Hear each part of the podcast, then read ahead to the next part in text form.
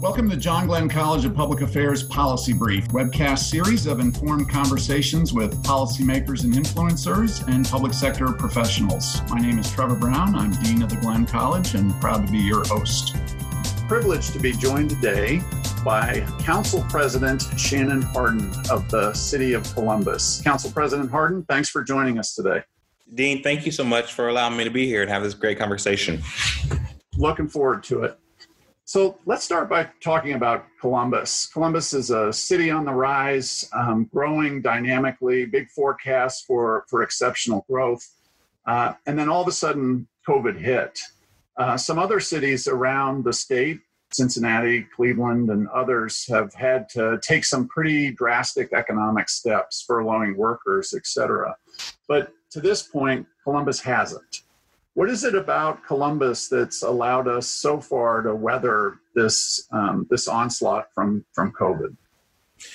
Yeah, well, well, I think that, that that's a good question, and I wish I would could say that we were um, going to be universally indefinitely immune to some of the things that we have seen around the state and around the country. I don't believe that's totally the case. However, I do believe that we are different in some uh, in instances. And truthfully, those differences have um, have always been there and really have um, put us on the trajectory. Uh, that, that, that we are on now uh, to uh, be the 14th largest city in the country, to have a expected uh, growth in population of anywhere between 500,000 to a million people over the next 20 or 25 years. Um, and to have such a strong uh, uh, economy leading into the um, into the the crisis. I think what what has uh, led us to that that point is that we have a pretty diversified economy. Um, we have a state government that is uh, uh, headquartered here. Um, we have uh, large employers that are um, a lot of, of white collar uh, employment um, uh, like OSU, like uh, Battelle, we have the uh, insurance industry that is is strong. Um, we have research that, that is strong, and um, a, a, lot of what, what those industries have in common, though, even though they're diversified, is that uh, the, the effects of that of the coronavirus uh, in terms of not being able to uh, go into a physical location um, certainly hurt and we were none, none of us were used to it but a lot of those industries were able to pretty effectively pivot uh, to work at home situations um, thus they were have not did not do uh, immediate large uh, layoffs. Other communities around the state and certainly around the country that have on different types of industries, uh, say um, manufacturing or say uh, um, uh, travel or tourism, um, those uh, communities ha- were hit right right away uh, and uh, immediately and have seen the effects of that. In Columbus, uh, we, we have not. One of the other things in, in Ohio, I, point this out to, to folks, um, Ohio uh, cities um, get a majority of our, our revenue from income tax. Uh, that is actually a very unique uh, circumstance. Uh, we make up 2% uh, na- nationally of cities that are actually funded uh, primarily from income tax. So to believe that um, the economic downturn will not touch Columbus would be silly um, uh, to, to, to think that these would not catch up to us. Just today, uh, it was released that another 2.1 million people lost their jobs last week. Uh, that will catch up to Columbus. Um, some of the differentiators in terms of how we've had to respond, um, truthfully, is that uh, we have had we have reserves. Um, we have not had to, to, tap into them yet.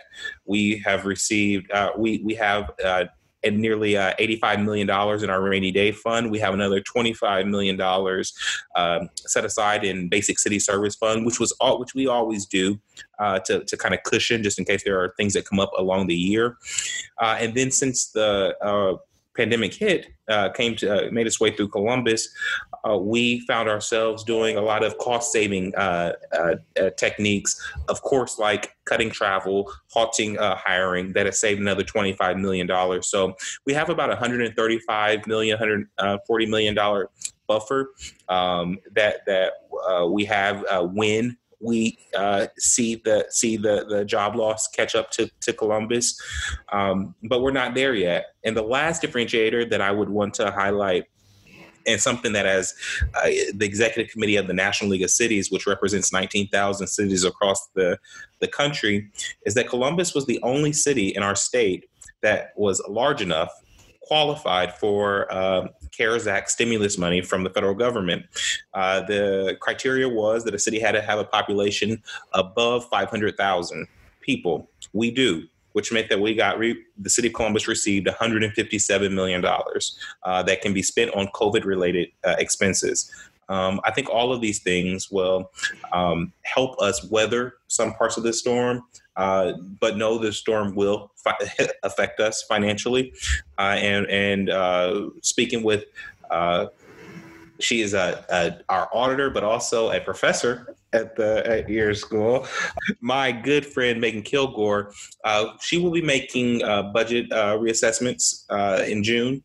Um, that will kind of give us a clearer, a better picture of what the second half of the year will look like. Um, but but we do know that it will catch up with us. I just think that we will be able to weather a little bit better. All right, so that was a great overview of the course of our conversation. And I want to talk about each of those pieces, uh, come back to some of those financial elements, in particular the interconnections between the federal government, the state government, and, and Columbus, because I know there are flows of revenues across those. But Yes. But let's talk about you. You you described one of the reasons that we were able to, to at least weather the initial brunt financially of, of COVID was the ability of employers to pivot to virtual work. Yeah. What about the city of Columbus? It's a significant. I mean, how many employees are there? Eight. We nine? have nearly nine thousand employees. How do you how do you turn off the lights on on a city of eight to nine thousand and go fully virtual or or largely virtual in, in the delivery. And, and then after that i want to hear a little bit about the role that council plays. So just talk just about the process by which you went virtual as a city. Well, first you have to assess and understand that uh, even in a shutdown, even in a, uh, a, a slowdown, that some things have to continue. Uh, police have to continue to protect and keep our community safe. Fire has to be ready to respond to any danger. Uh, trash has to continue to be picked up. Water services have to continue to be cleaned and, and purified uh, and made available.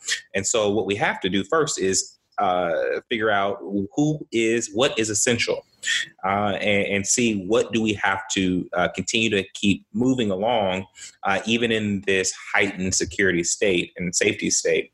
And what we found was that out of our 9000 employees about 7200 of them still needed to engage still needed to work. And so we weren't a good example of folks that um, that that uh, could stay at home. So a major- majority of our folks had to continue to, to, to, work, and we are very, very appreciative of them, especially our healthcare workers who worked uh, day in, day out, um, really before the public knew that their crisis was here, but had already been meeting, working in an emergency um, posture. Uh, and so first we figured out who, who we had to keep going. Uh, then we uh, slowly pulled back those offices in coordination and in um, concert and in concert with um, the guidelines of the state government. Um, what, what, what was interesting in terms of how you communicate or, or what is interesting and, and for us you know uh, the mayor uh, came to us uh, a week or a couple days before we went to the public to ask to say that he thought it was time to go into a state of emergency. Um, communication is key and critical in uh, times of emergency because sometimes the fear of our language and our actions uh, can create more of an issue than the the concern of why we're going into the emergency in the first place. And so we were very um, cautious in our in our uh, language. We had to balance uh, expressing to the public that this was a dire uh, health situation that we were entering, and thus we needed them to take things seriously, and that, that we needed them to listen to the advice that we were getting from our health um, uh, advisors, our, our health officials. But we also couldn't incite panic. Uh, and so uh, we were very thoughtful about uh, how the how we rolled out the mayor's emergency um, powers and resolutions. So you've been you've been saying we in there, and I, I assume you mean we being the council. The city um, council, yes. Yeah. So talk a little bit about the council's role. So the gov, or sorry, the, the mayor came to you and said, "I think it's time that we need to enter into uh, these emergency protocols." What is the council's formal role um, in in affirming, or uh, or what role do you play? Well, what we did was um, one, we, we did our first kind of WebEx meeting, Zoom meeting, and pulled in the city attorney's office, myself as council president, and the mayor. Uh, and uh, talk through what it, what those what those powers would be. What we understood under the uh, powers that are articulated in our city code is that under a state of emergency that the mayor declared, he would have the ability to uh, make any expenditure that was specific to related to the emergency that was at hand, um, and that had to be articulated. Uh, and so we all uh, talked to my council members. Uh, we agree, truthfully, um, the mayor can go into that state of emergency with, with or without our approval. Anyways, we felt that it was important, though, to show a, a level of um, strong uh, a, a unified front that that we were on board with this, and so we uh, that same day passed a resolution in support of the mayor's actions and the health commissioner's actions. Now, those those that the emergency power allows for again expenditures specifically related to and have to be articulated the connection to the crisis, which meant the council council still has to play the critical role of everything else that has to happen. And so, uh, what we started uh, early on was um, even though the mayor did not need and, and, does not need currently under the emergency uh, powers to come to ask us uh, about expenditures related to to, to COVID. Uh, that uh, every week that he would um, uh, share those with us, the the last week's. Um, expenditures so that we um, would know how the city's dollars were were being held and and again you know when you have a a, a, a government, there's checks and balances. Our check was to make sure that those expenditures really were specifically COVID related. And we felt we, we felt very comfortable that those that that's how it's been happening. So um, perhaps this is another example of what we hear of as the Columbus Way, often framed as the partnership between public and private, but here it's executive and legislative collaboration. And um, that's that's very heartening to hear as a student of democracy. It's it's really unique too. I'll say so. So I get to be, I'm I am a part of a group of large city council presidents from around the country. Uh, the top 20 largest metropolitan cities. Uh, we meet and we started meeting the first week of the coronavirus every Friday at four o'clock on, on a Zoom, specifically to talk about how do you work with because everybody was in the very the exact same situation um, how do you work with uh, uh, your administration the administration your chief executive under these emergency powers and what i found was that we uh, your point we did it we were doing it better in terms of partnership true mm-hmm. partnership not not turning our, our, our, closing our eyes or shutting down council but uh, daily communication daily interaction decisions being made in concert and in tandem together uh, almost better than anybody that i heard around the country. Sometimes very so, proud of. so this may be frivolous but it's something i'm sure some of our listeners and viewers will be keen to know we have two executives, it sounds like, in the city of Columbus. We have the mayor and then you, the council president. And we often think of the title of president as an executive, and you could see that that might cause some conflict. Describe for us what is why is that title there? Why are you referred to as council president? And, and what does that formally mean in terms of the distribution of responsibilities between the executive, the mayor, and the representative body, the, the council? Well, it certainly is confusing to my six year old nephew who uh, thinks that I am president of the city of Columbus and uh, proudly tells his kindergarten class that uh, any chance he gets. Uh, but it is important um, uh, that in our code, we have a strong mayor system. Um, the mayor is the chief executive of our city. I uh, liken it to a business. He is the chief operating officer. What I am is the chairman of the board of directors.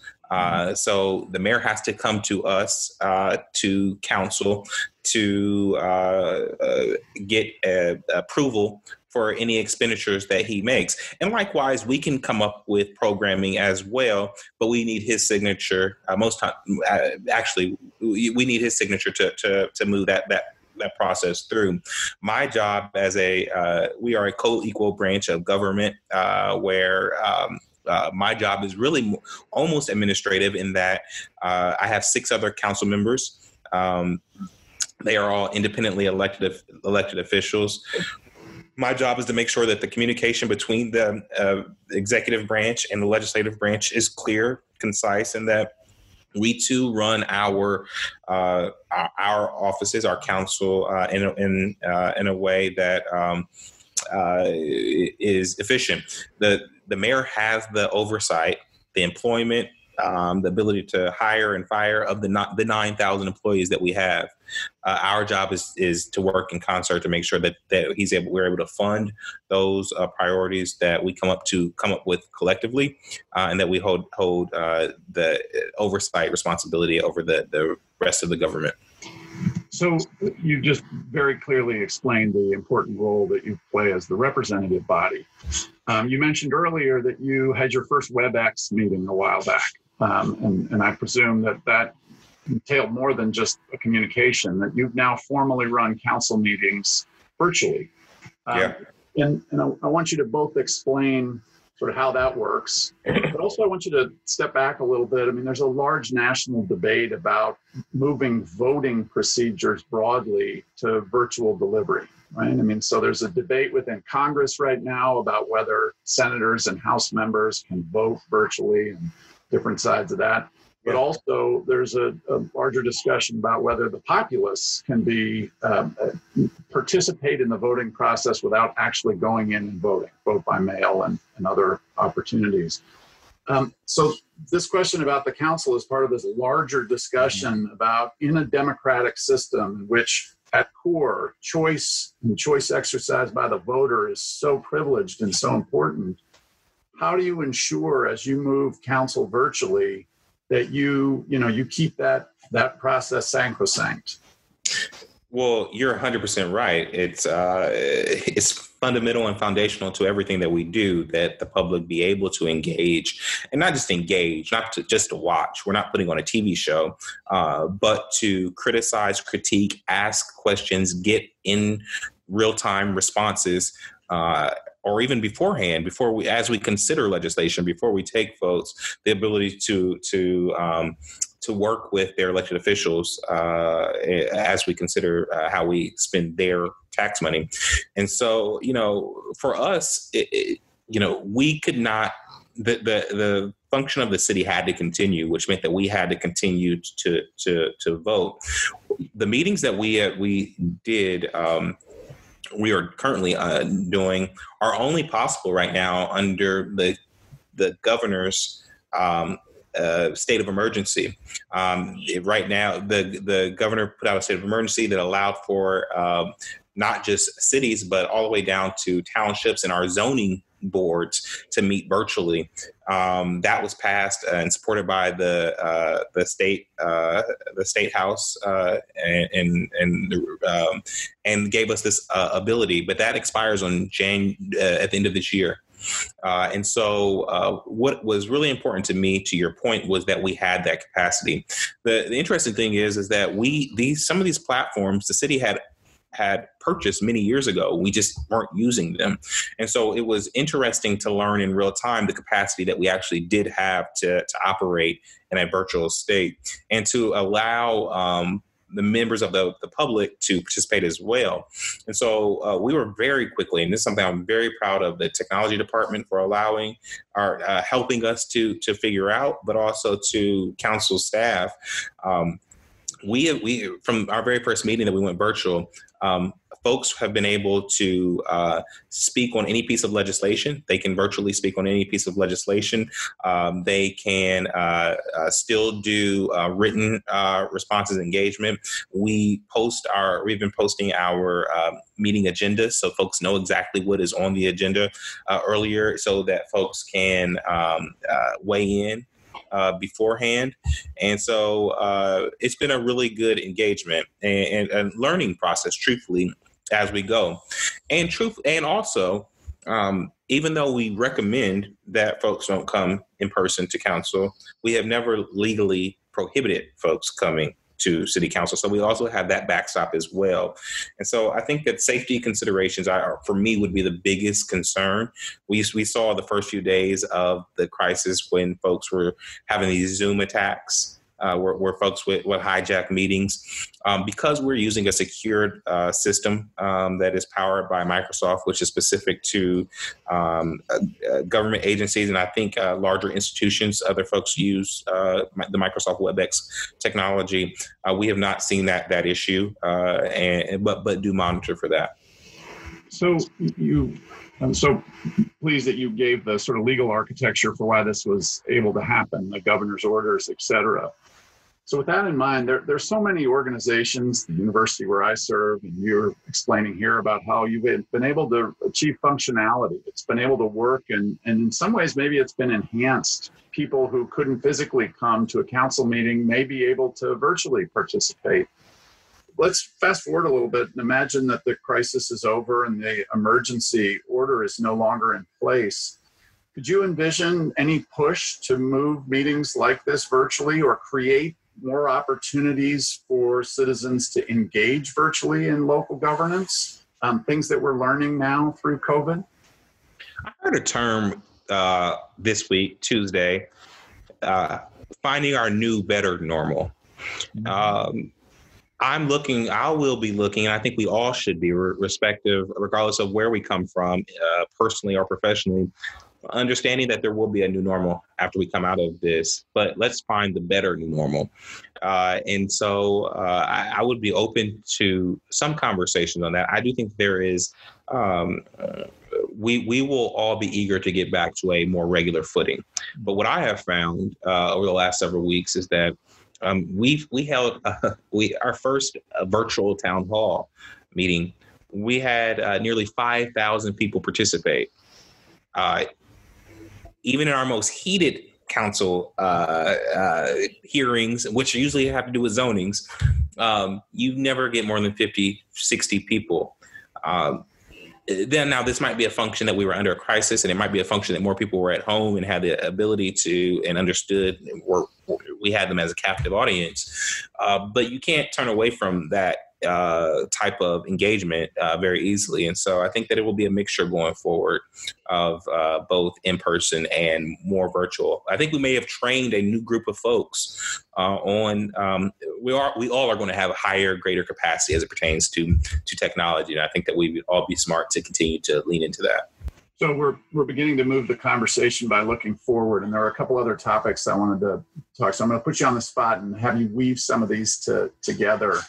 Um, so earlier you described the, the, the lucky situation or good planning that resulted in the fortuitous situation that Columbus was in financially going into the um, uh, going into the crisis. And part of that was the partnership between the federal government, Federal CARES Act, uh, state support. We have state government here in, in the city of Columbus. And so just by being here, that provides an employment boost, et cetera. Um, as you look forward, uh, and you think about the next stages of the pandemic, how critical are those partnerships, that relationship between federal and state, federal, local, state and local?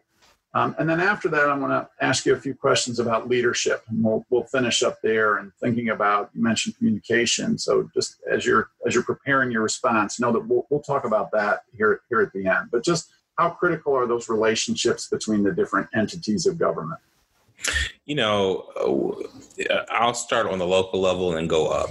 Um, uh, we have trained. We are trained in Columbus uh, under the the Columbus Way as a mantra, but more as a uh, governing ethos um, that we approach big issues together in a collaborative way. Because truthfully, we know that we can't effectively solve the issues uh, uh, any other way. And so, for us in Columbus, I think it's natural uh, at this point, and that crosses public, private, uh, uh, and certainly intra-elected and intra-government on the local level. Um, what was greatly appreciated, heartening, um, and what certainly saved lives was that partnership, uh, that Columbus way almost bu- bubbled up to an Ohio way.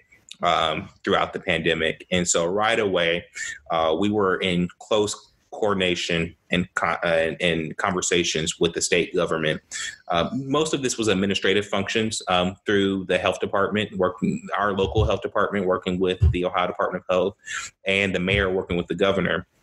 I can tell you, the mayor, uh, to, even uh, to this day, has a daily phone call with the governor um, I think the, the five or six larger cities in Columbus, maybe it's the eight larger cities in Ohio. Talk to the governor for uh, every day for an hour. I talk to the mayor then afterwards. They, they do the press conference and we're able to get keep communications clear. Um, one of the things um, that because we the partnership was so strong and because we felt that the the coordination of the efforts were um, going well from the state level. We've worked we've worked to make sure that all of our guidelines have been in step with um, with, with the state government. And so that has been helpful, the Ohio way. I wish I could say that there was a American way that uh, was strung as uh, strung together and as closely coordinated and focused as um, the Columbus and the Ohio way.